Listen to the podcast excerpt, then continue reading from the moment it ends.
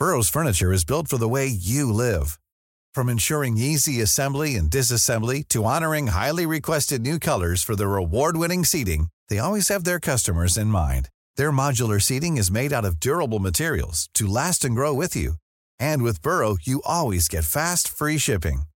Get up to 60% off during Burrow's Memorial Day sale at burrow.com slash ACAST. That's burrow.com slash ACAST.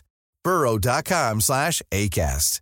Life is full of awesome what ifs, and some not so much, like unexpected medical costs. That's why United Healthcare provides Health Protector Guard fixed indemnity insurance plans to supplement your primary plan and help manage out of pocket costs. Learn more at uh1.com.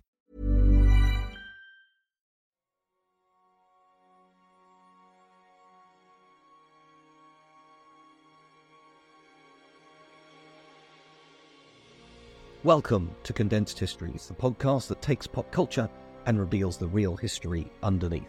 I'm your host, Jem Duducu, and this time round we're doing the comic book and movie V for Vendetta, which means I get to talk to you about Guy Fawkes, I get to talk to you about 21st century riots and actions against governments and movements, I get to talk to you about hacking, and I get to talk to you about the 1980s in Britain.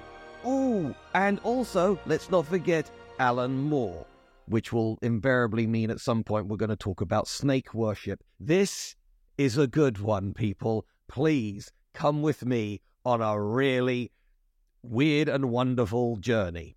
So, let's start at the beginning, shall we? And V for Vendetta, if you're not aware of what this is, it was originally a comic book that was written by Alan Moore and was drawn by David Lloyd. Generally, whenever you have the people talk about Stan Lee inventing all this stuff, well, he wrote a lot of the stuff, but he needed people like Kirby to draw the stuff. Anyway, so the point is, Alan Moore is somebody who has become extremely well respected. Well, he already was well respected in the comic book world, but he's become increasingly more respected in the movie world and Alan Moore wants absolutely nothing to do with that because he's Alan Moore. Alan Moore, if this name sounds familiar to you, and I've certainly mentioned him in the past I've done some episodes on some of his other products, the thing he's most famous for writing is Watchmen, which I've done episodes on it, so don't worry about it.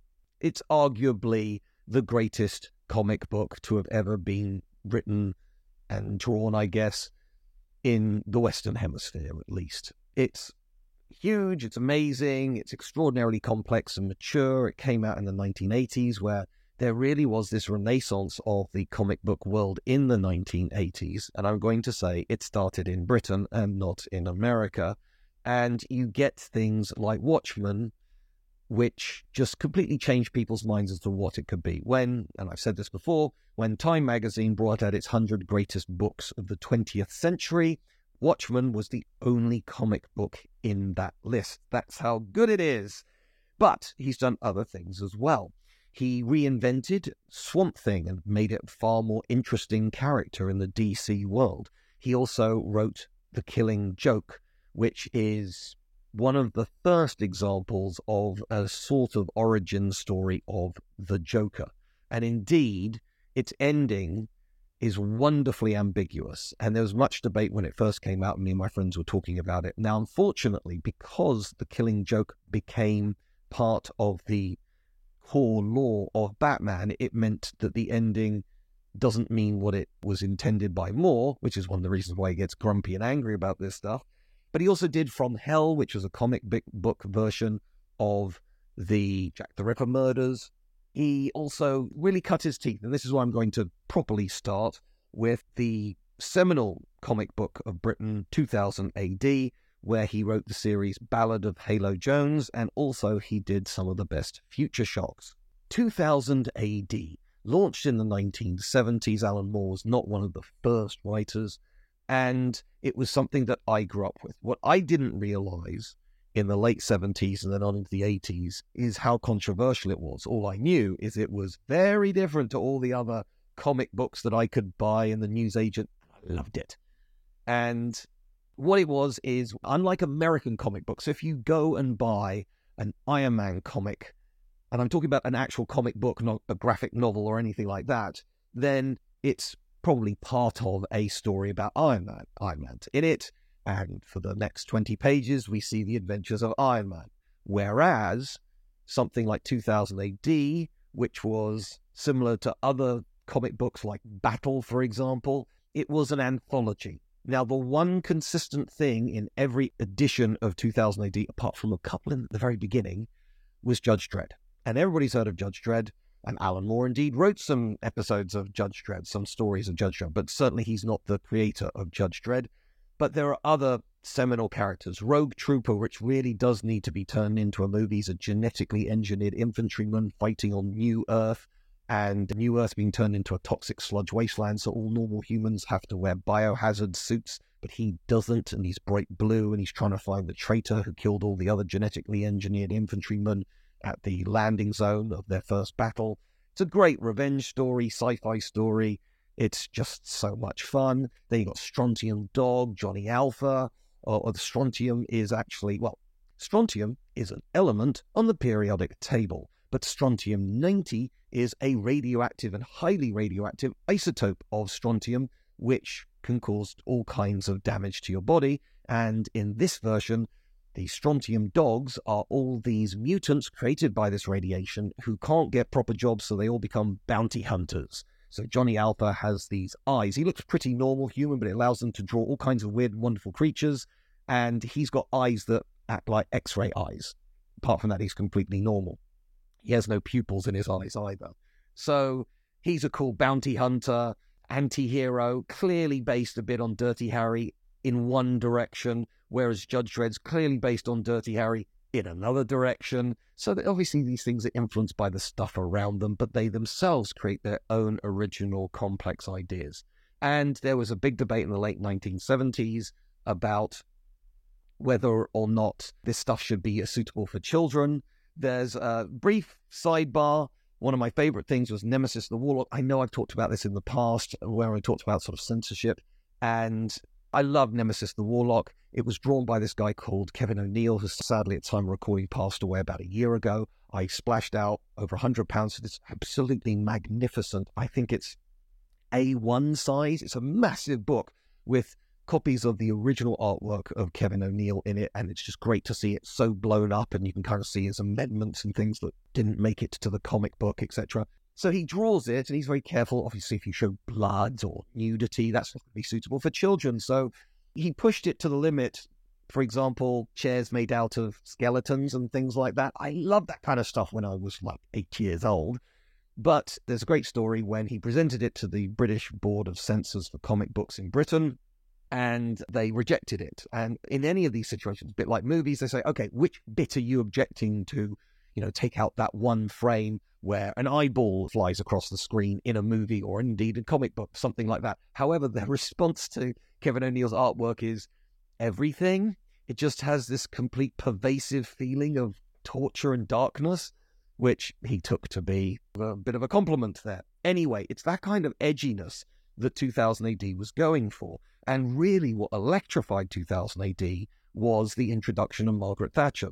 Parodies in Britain, such as Spitting Image, also loved Margaret Thatcher because she was such a strong leader, somebody who didn't hide behind, well, it wasn't my idea, it was the cabinet's idea. She stood up for what she believed in, which meant that she was perfect for parody and skewering and so on and so forth. So, particularly, a lot of artists are going to be more left wing than right wing. This electrified them to make comments. And indeed, moving on to V for Vendetta, which started off actually again in one of these British compilation anthology type comic books, not in 2000 AD, but actually another one called Warrior. And there was lots of intermingling of the talents, etc. That's where V for Vendetta started, and it very much was a challenge to an exaggeration of Thatcherite politics, but clearly based on Thatcherite politics and starting to push against them, teaching young children who can't vote. Perhaps this is not the way to run a country. Really interesting stuff. And so much more interesting than what was going on in American comic books in the early 1980s. Another quick shout out for Alan Moore in 2000 AD. He also wrote not all of, but a lot of the really good Future Shocks, which were about five pages, usually a self contained story. It's like the Twilight Zone or the Outer Limits. It just has a character that's going to be in this story and probably this story alone that something weird and wonderful happens to them. There, there's a twist to it. Could be a very dark twist or what have you. Really interesting stuff. So much so that if you know this stuff, and I've got to be careful here, there are a number of early Black Mirror episodes which seem to be uncannily influenced by some of the future shocks of the early 1980s, but I'm not going to say anything more than that. But I do remember a time when somebody said, Oh, have you seen Black Mirror? I went, No. And they started to tell me the plot. And I went, Oh, and then does this happen? Yeah. And does that happen? Yeah. How do you know that? Because it was a future shock from the early 1980s that always stuck in my mind ever since then. So, anyway, Moore right, really good stuff, really intelligent, challenging stuff. One of the reasons why he doesn't like Hollywood. He doesn't like dumbing down. But now we have to move into V for Vendetta, as I've already started the journey there. So originally it was in Warrior from uh, as an anthology in black and white from 1982 to 1985. So this is at the time while he is in 2000 AD. He's doing side project, freelance. He, he can work with whoever he wants. And indeed, just very briefly, and I know I've said this before, but the thing about Watchmen is it was drawn and inked by Ian Gibson and written by Alan Moore. Both those people had worked together on 2000 AD. And indeed, if you read 2000 AD in the early 80s, it's just more 2000 AD. It's just that America had never really experienced anything like that before. It then gets redone from 88 to 89 into 10 standalone comic book issues, which are now in color, which are now printed by DC. So we've now flipped over into the new world, into America, and now V for Vendetta ends its story, culminates its story under the DC banner. And indeed, it's been under DC Black, which is a specific print and publishing wing of DC. It's also been reprinted a lot under the Vertigo name, which is actually the name that is under the movie in 2005 in America, 2006 in Britain. Ironically, the Americans get to see it beforehand. And the story of V for Vendetta is that there was a nuclear war in the 1980s, which led to more radical politics in the 1990s. And so Moore's quite careful about this depending on the movie or depending on the comic books, it kind of doesn't matter what the name is. But the point is, conservatism, Labour, and Britain don't exist anymore. They were wiped out by a super right wing fascist organization that now runs Britain. It's now a totalitarian dictatorship. We are now in dystopian, near future Britain, although obviously, from our perspective, looking back, the 1990s are in the past. And V is the man who is standing up against it. He is trying to push back. And as Alan Moore said, he wanted to make V ambiguous. And what triggered this is because I haven't seen the movie for a long, long time. And it was recently a break in the holidays, and I had both my teenage boys, and I went, you know what? We were talking about what should we watch, and various different ideas came up. And I then noticed that on Amazon, V for Vendetta, it came up in the conversations. It's a long time since I've seen it. I think, I think you guys will like it. And it was only going to be available for free on Amazon for another three days. Went, that's it. They've sold it. We're going to sit down and watch it. And as I was watching it, and I probably hadn't seen it since it first came out, so over 15 years ago, it has only become more relevant, not just in Britain, but particularly in America. And this is the thing looking back in the 1980s, I absolutely understand why there was so much resistance to Margaret Thatcher. She very much pushed against the unions. I am well aware that people who are online, particularly listening to podcasts, tend to be more left wing than right wing, so you're probably going to be more naturally agreeable to unionization. And at the time of recording, there is still the writers' strike in America been resolved, but there is still the actors' strike, which sounds like it's about to get I mean, this could age horribly. It could drag on for the next three years. At the moment, it looks like they're at least talking again. So hopefully there could be something resumed soon. We'll see. But I find it really interesting how even people online who are claiming to have no bias are reporting things like the actors union striking from the studios. And uh, as always in these things, I'm going to say both sides have a point. The thing that I do see from the studio's perspective is whereas actors are saying, if you're not going to pay us some kind of commission, some kind of royalties, so the extra bits eh, on a particularly successful TV show that keeps running and running and running, I get that. That should they should be paid more. If Friends is still being shown, the actors on Friends who made a lot of money the first time round should be paid something by the fact that it is still a valuable IP. But this idea that you get profits from shows, I'm a little less down for that on the grounds that an actor turns up and gets paid. And if it's successful, they'll keep getting paid because they'll keep making them. But the studio has to actually make it. And a lot of studios make movies and TV shows that flop, at which point the studio has to absorb that hit. There is a financial risk involved to them. So if they're going to financially risk, I'm going to argue they should be financially rewarded first when things start making money. But if you're not going to be part of the risk, I don't see why you should be part of the reward automatically. You may completely disagree with that, but hopefully you can follow the logic on that. So, you know, this is the thing. Just because people are on strike does not mean that everything they're asking for is reasonable. But if you don't ask for more than what you want, you're not going to get what you actually want because negotiations are always some kind of compromise between the two. I digress. But in the 1990s, and I know I've mentioned this before, if you don't know a lot about Britain in the 1980s, sorry, not 90s, 80s, Margaret Thatcher went to war, in essence, with a whole bunch of unions, particularly the miners' unions. And as I've said before, talking about coal being the future doesn't sound very good in the 21st century. And indeed, Margaret Thatcher was the first prime minister to start taking the environment seriously. We're talking about the 1980s here, and that is actually a good thing. I don't think anybody's going to be against the environment. Indeed, there are lots of people very angry at the Conservative government in 2023 who haven't done enough for the environment and seems to be pushing back some of the targets as well. But this is one of these things. Every human being is complicated. Very few human beings are purely evil or purely good. And the Margaret Thatcher government, in hindsight, did modernize Britain. Now, as I have said before, if you're going to shut down the mines and you've got a whole town dependent on work from the mines, you've got to give them some other work, or what are they going to live on? And that was the fundamental mistake, and absolutely the reason why people condemn Margaret Thatcher. I get it.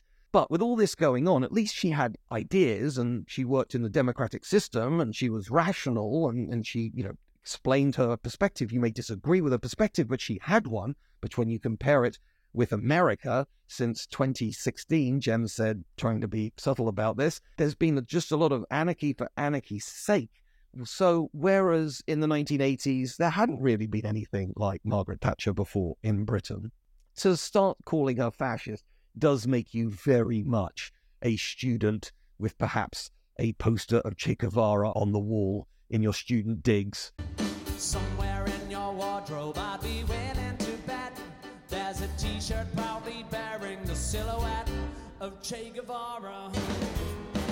Watching the young ones and things like that. You know, calm down a bit. And in hindsight, it wasn't as bad as people were making it out at the time. Again, if you're like the children of a miner and going, Jem, we were on the bread line for 10 years, I, I hear you.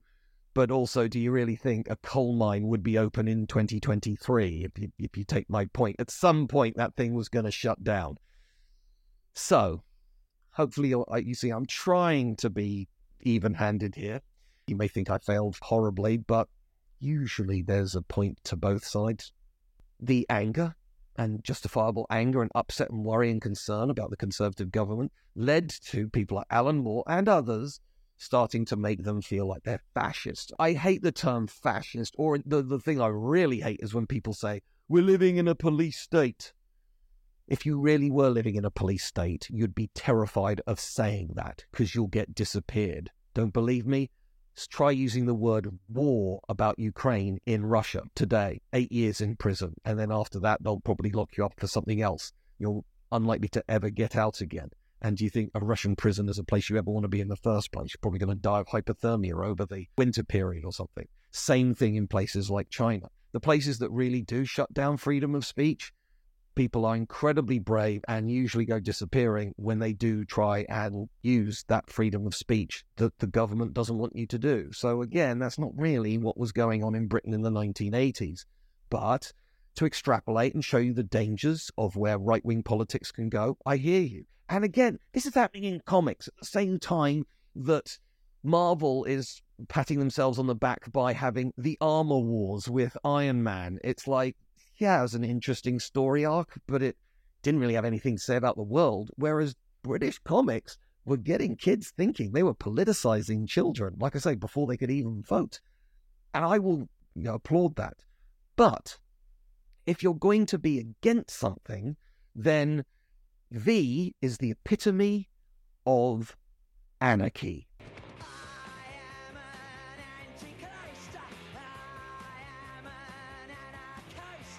And famously in Britain in the late 70s, we had the band the Sex Pistols who created Anarchy in the UK, which wasn't uh, wasn't allowed to go to number one in the charts. And God Save the Queen, which was another thing they released in the summer of 77 when it was the silver jubilee of Queen Elizabeth II. Both these songs, and they were songs, they didn't have any swearing in them or anything like that, were seen as dangerous. Again, how much pop music in the late 70s? ABBA, I love ABBA love a bit of Aerosmith, etc. These are great tunes, but they're not exactly politically active. So I am not, full disclosure, not a huge fan of the Sex Pistols. I think I'm largely noisy. I get what they're trying to do, but again, they also took missteps. There's the famous image of them with one of their supporters sitting with them being interviewed, and they're wearing a swastika, and they're just trying to incite a reaction. But the Nazis aren't something we should look up against. And if you're anti fascist, why wear fascist imagery. So it was all a bit mixed up, topsy turvy. So, with all of that in mind, if you genuinely do have a dictatorship that has got the people scared, uh, they're like scared cattle. In essence, there's the phrase in both the book and in the movie, which says people shouldn't be scared of their governments. The government should be scared of the people. Mom deserves the best, and there's no better place to shop for Mother's Day than Whole Foods Market. They're your destination for unbeatable savings, from premium gifts to show-stopping flowers and irresistible desserts. Start by saving 33% with Prime on all body care and candles. Then get a 15-stem bunch of tulips for just $9.99 each with Prime. Round out Mom's menu with festive rosé, irresistible berry chantilly cake, and more special treats. Come celebrate Mother's Day at Whole Foods Market. I'm Sandra, and I'm just the professional your small business was looking for. But you didn't hire me because you didn't use LinkedIn jobs. LinkedIn has professionals you can't find anywhere else, including those who aren't actively looking for a new job but might be open to the perfect role, like me. In a given month, over 70% of LinkedIn users don't visit other leading job sites. So if you're not looking on LinkedIn, you'll miss out on great candidates like Sandra. Start hiring professionals like a professional. Post your free job on linkedin.com slash people today. Everyone knows therapy is great for solving problems, but getting therapy has its own problems too, like finding the right therapist, fitting into their schedule, and of course, the cost. Well, BetterHelp can solve those problems. It's totally online and built around your schedule. It's surprisingly affordable too. Connect with a credentialed therapist by phone, video, or online chat, all from the comfort of your home. Visit betterhelp.com to learn more and save 10% on your first month. That's BetterHelp, H E L P. Millions of people have lost weight with personalized plans from Noom, like Evan, who can't stand salads and still lost 50 pounds. Salads, generally, for most people, are the easy button, right? For me, that wasn't an option. I never really was a salad guy. That's just not who I am. But Noom worked for me. Get your personalized plan today at Noom.com. Real Noom user compensated to provide their story. In four weeks, the typical Noom user can expect to lose one to two pounds per week. Individual results may vary. And I don't like that phrase, scared. Nobody should be scared about anything. In essence, I would change it to governments shouldn't give orders to the people. The people should give orders to the government. That I'm okay with. It's, it's what it's talking about is an imbalance, but it's going a bit too far because nobody, be it the masses or be it the government, should be using intimidation tactics. Rule of the mob is not a good thing. And so, because V is against the government, he is being an anarchist. He's trying to tear it all down. And I had a fascinating conversation with the kids after the movie and saying, the kids, they're boys, they're teenagers. One of them is nearly old enough to vote. But anyway, sorry, that's a dad slip there. I apologize. They were saying, yes, but what he was doing was right, was tearing it down. I went, yeah. And then what? he didn't have a solution. The thing about anarchists is they're against rules and organization. And that sounds fine, again, if you're a student sitting in your student accommodation. But what next? Because you do actually need rules. If the argument is, you know, we, we're constrained by society and this false Christian morality, we could we should be able to do whatever we want. Does that include murdering people? That's usually the first place people go to. No, no, no, we don't mean murdering people. Okay, so somebody is putting up some restrictions there. It is not everything for everyone. You know, should we be putting heroin on our cornflakes and giving them to our children? No, no, no, of course not. That's stupid. So, in other words, you're saying that there's a point at which people take responsibility of the young people. So, it doesn't matter how loose your rule system is, if you're living in a group, some basic rules do have to be adhered to. Oh, property is theft. Try saying that if you got your own house that you're raising your family in. You really want that, and you don't want a bunch of skinheads just walking through playing music that you wouldn't want an eight year old to hear. So, this is the thing about anarchy. It sounds great, and it can be a great place to start against some really dangerous regimes, but it very quickly falls in on itself because it's replacing something with nothing, and nature abhors a vacuum. But you're getting these conversations about anarchy and fascism in comics. And again, that's, I will give 10 out of 10 to that. And going back to the kids, I said, so is V, the, the guy who's up against it all, is V a good guy or a bad guy? And I would say he's a classic anti hero. He's the sort of person where he's not all right, but against the extremes he's up against, he is right. And the idea is that he says again, both in the book and the comic books and the and the movie, is you can kill a man, but you can't kill an idea. Beneath this mask, there is more than flesh. Beneath this mask, there is an idea, Mr. Creedy. And ideas are bulletproof. And that's absolutely true. And so he, throughout the whole of the series and in the movie, is you never see his face. Like Judge Dredd, he never takes off the helmet because the catchphrase for Judge Dredd is, I am the law. And so that's not a human being. That's an idea. That's a concept. So they've taken a little bit. If you like, V is the mirror image to Judge Dredd, who is all about orders, law, procedure, governance, following the orders, whereas V will have none of that. And he's just a really interesting idea, not character, because part of it is you learn a little bit about how V became V, but the point isn't the man.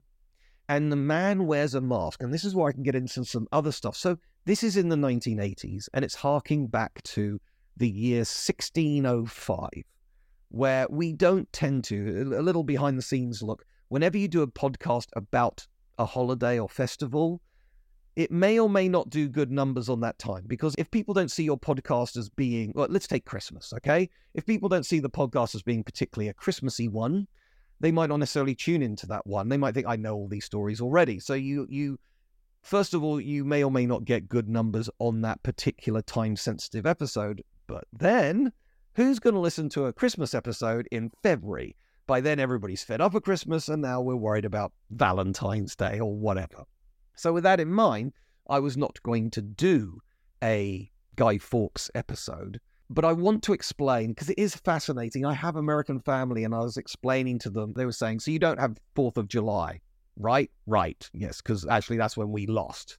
So we don't have an Independence Day. It just England just happened, Scotland just happened, Wales just happened. There isn't a specific date where they're formed.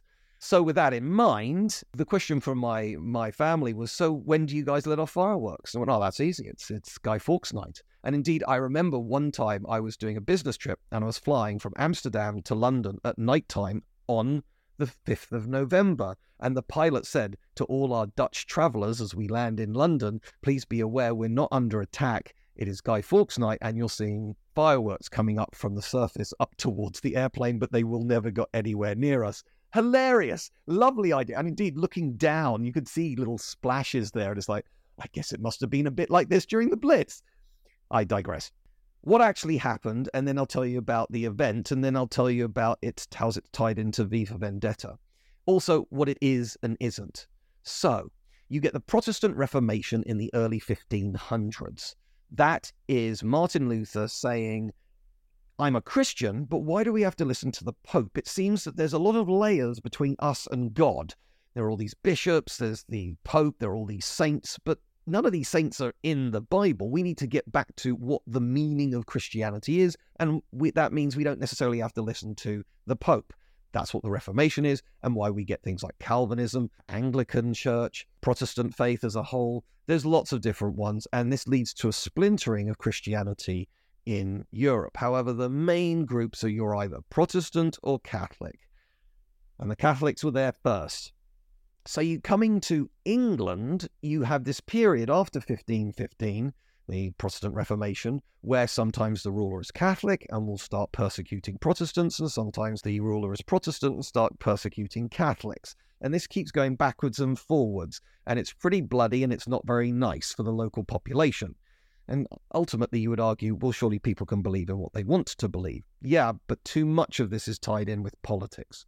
And so, just after the 1600, we get the death of Queen Elizabeth I, who is very much a Protestant queen. Because she has no kids, they now need to look around for any vague member of the family who's definitely Protestant, and they reach out to James VI of Scotland, who is now becomes James I of England as well. So he's got two titles depending on where he is. And he's also very Protestant. But he's not looking for a fight. Don't forget, England is bigger, more powerful, it's got colonies, it's got more money and wealth than Scotland. He wants to keep the job, thank you very much. So he's not looking for trouble. He's not persecuting Catholics. However, there were Catholics in England at that time who very much wanted a return to a Catholic monarchy. They would be better off in that situation. And so a cabal was created, a group of them, led by Robert Catesby. And the idea was why don't we wait for the king to go to Westminster Palace, where all of the members of parliament, all of the aristocracy, although theoretically these people are starting to get voted in, let's not call it a democracy in the early 1600s, but the lawmakers are all in the same place at the same time, including the king. And novelly, up until this point, if you wanted to carry out a revolt or revolution, it would have involved peasants marching down the streets with their torches. You know what I'm talking about. Yeah, pitchforks, all that kind of stuff there is this relatively new invention, admittedly been around for like 150 years, but nobody had thought about, well, not just firing a cannon, but if we got lots of this explosive gunpowder together, maybe there's we could get enough to wipe out the Houses of Parliament, the Palace of Westminster, and problem solved, and then we can install a Catholic king. This is a dumb plan for many reasons. While it's novel, nobody had thought of this before, and therefore the guards aren't looking for that type of potential danger to all of the people in the houses of, of Westminster. There are lots of problems. First of all, and, and insanely, you're going to think the House of Parliament were out on the Thames, and therefore underneath them there are all the storage warehouses which people could just rent. You didn't have to be like a member of Parliament to have access to them. If you had the money, you could rent it out. So it might be where I store my goods. It might be where I store rope for my shipping, etc., rigging, and all that kind of good stuff. It was that sort of stuff. Nobody thought about, well, what happens if somebody rents one and fills it full of barrels of gunpowder, which is exactly what happened. But of course, it's right next to the River Thames, and these things are, in essence, at sea level, so they're kind of damp, and eh, gunpowder notoriously doesn't fire when it's damp.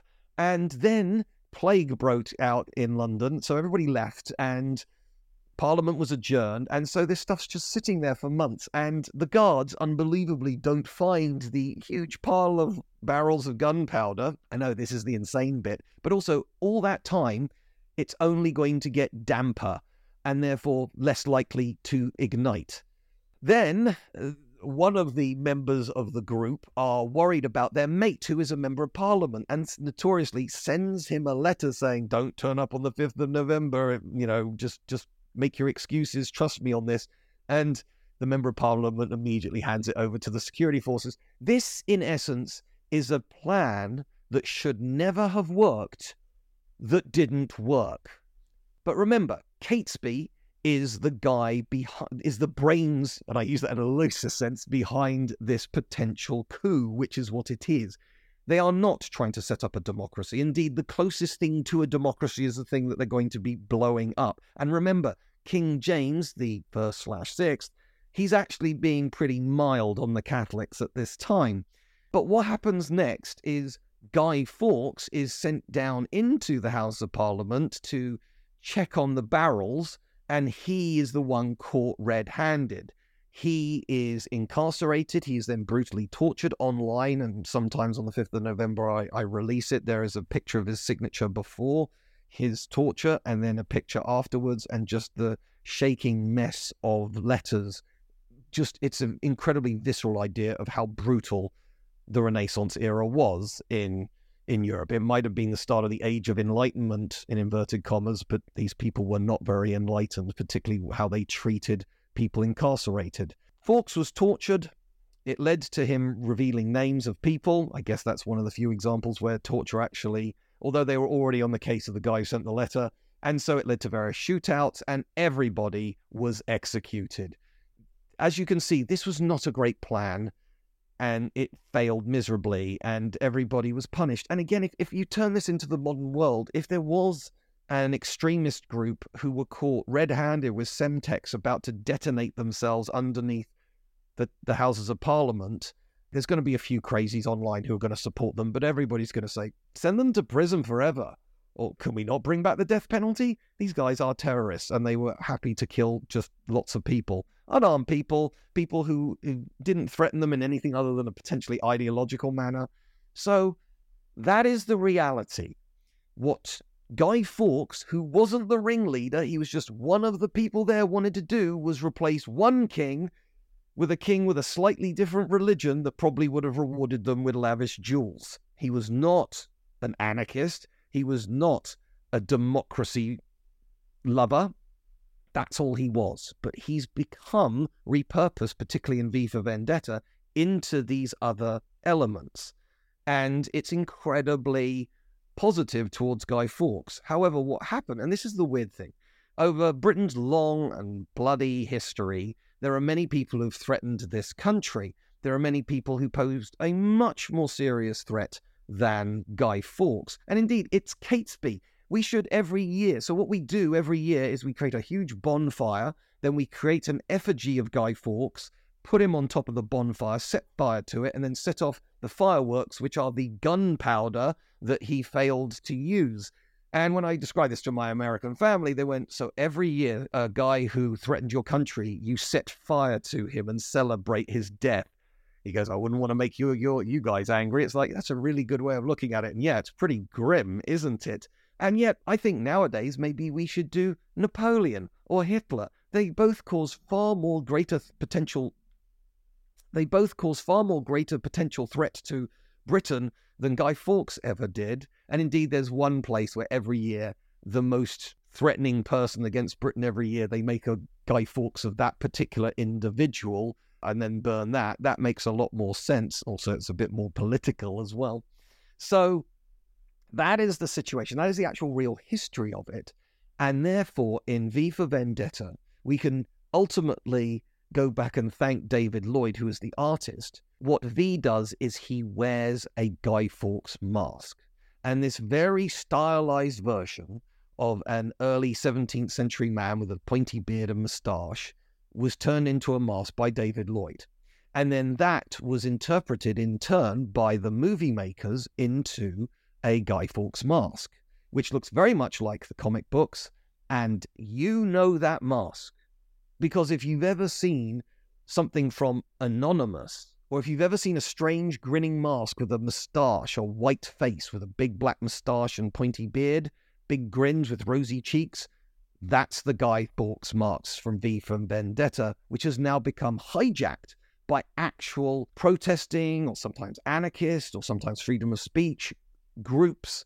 So everything that Alan Moore would have wanted to have seen as a metaphor is now happening in reality. You get things like the Take Wall Street movement. There were Guy Fawkes masks in there, or V for Vendetta masks in there. In Hong Kong in 2019, when there were the big push against the new, more severe, more restrictive laws being brought in from mainland China into Hong Kong, there were people wearing those masks indeed, there was a case where there was a radical group marching through London protesting. And at the same time, there was a Comic Con on, and there were a group of guys who were going to the British Comic Con as V for Vendetta, so dressed up all in black with a big 1600s black hat on and the V for Vendetta mask, that accidentally walk into the middle of these protesters, and they are the ones who get picked up by the police because now there is no difference. If you like V for Vendetta, the ending of the movie is beautiful. As you see the Houses of Parliament blow up, you see all these people marching on the soldiers who don't have any orders, don't know what to do, so don't fire on the people in front of them or the unarmed civilians, but they're all dressed up like V for Vendetta. And some of them take off their masks and they're the faces of some of the people who had been killed by the establishment over the course of the movie. It's beautiful. And it's a telling political point. And it's so relevant today that we do have some people who, in places like America, who would rather a dictatorship that ignores democracy because it's their guy than actually follow the rules, which the rules are there to protect democracy, to give people, well, what is democracy? What's the point of democracy? It's to give people a chance to pick their leaders rather than the strong or the influential or the rich to pick who gets to be, or my son, it's a hereditary monarchy. These sorts of things are inherently inflexible and the only way you can bring them down is through violence, which is what V for Vendetta does. Whereas the great thing in democracy is if we don't like the people who are in power right now, we can vote in another group, another party. But as soon as somebody doesn't want to play that, it shows you how fragile democracy is. So, all of this together shows you what an incredibly powerful, potent thing V for Vendetta is. In many ways, the face mask of V for Vendetta is more iconographic around the world than the smiley face with the blood splatter from Watchmen. Now, which is the better comic? Watchmen. But which one has made a greater impact in protest, following the things that Alan Moore, who in his own form of protest, he is a pagan and he follows a Roman snake god and carries out rituals to the best of his ability in his own property. You can do what you want, but it's his sort of thing saying, you know, look, be whoever you want to be. Don't be who the people in power tell you who you should be, which is a great idea. And I do endorse it up to a point. But like I say, if you're going to replace something, replace it with something better, kinder, more egalitarian, even. But when you look at a lot of the revolutions throughout history, the first thing that happened is too much blood was spilt. So, with that thought, I'm going to leave it with you. One other thing about the movie, which re- I would recommend you watch, I'm not going to say it's five star, I'll call it four stars. It's aggressively British. I love the fact that the cops all drive around in rover cars. You see loads of people who are familiar to British viewers You've seen them on TV. To Americans, they might not be so well known. Stephen Fry's in it. It's very strange to see some of these people in a movie about a dystopian future, but it's one of the reasons why I love it. And one of the things is, and one of the reasons why the opening of this episode was a bit different, is there is a beautiful piece of music about halfway through. I'm not going to go too much into it. Basically, the story of the movie is largely between Evie and V, who are these two people whose lives start intertwined. And Evie goes through quite the character arc with V. First time reviling him, never fully 100% on board. She's, it, it's complicated, is the simple answer. But halfway through, when she has this epiphany, there is this beautiful, transcendent piece of music with amazing visuals as well. And I was so overwhelmed by it. Now, full disclosure, it was actually in the Burnt City, an interactive, immersive theatrical experience I went to. And when I heard that music, I knew I'd seen it in a movie and I knew the sort of scene it was in, but I couldn't place it. So just to hear it, and I was so moved by it in the theatrical environment, I nearly came to tears. And this time around, when I watched it and I realized, oh my goodness, this is where it's from. This is the piece of music. I did. I did cry. It's it's it's that powerful a piece of music for me, and so I hope you enjoyed it too. Please tell me what you think. Were you an anarchist? Have you read any of these things? Have you ever worn a V for Vendetta slash Guy Fawkes mask? Were you aware of the story of Guy Fawkes? Have you heard of Catesby before? All this stuff, reach out to me. I'm at Jem Duducu on Twitter, X, call it what you want, or threads. Those are the two best places to reach out to me. Please click subscribe. Please give us a review. It takes you three seconds to give us a five star review. Thank you, thank you. On whatever podcast you're listening to this, I really appreciate it. It helps spread the word. And as always, another episode coming soon.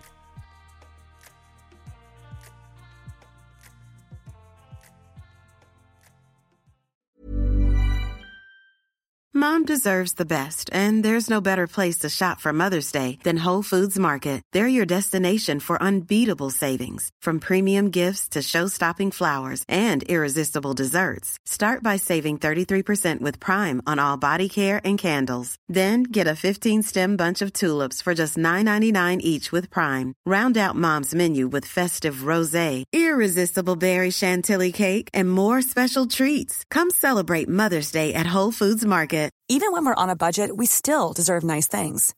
Quince is a place to scoop up stunning high-end goods for 50 to 80% less than similar brands.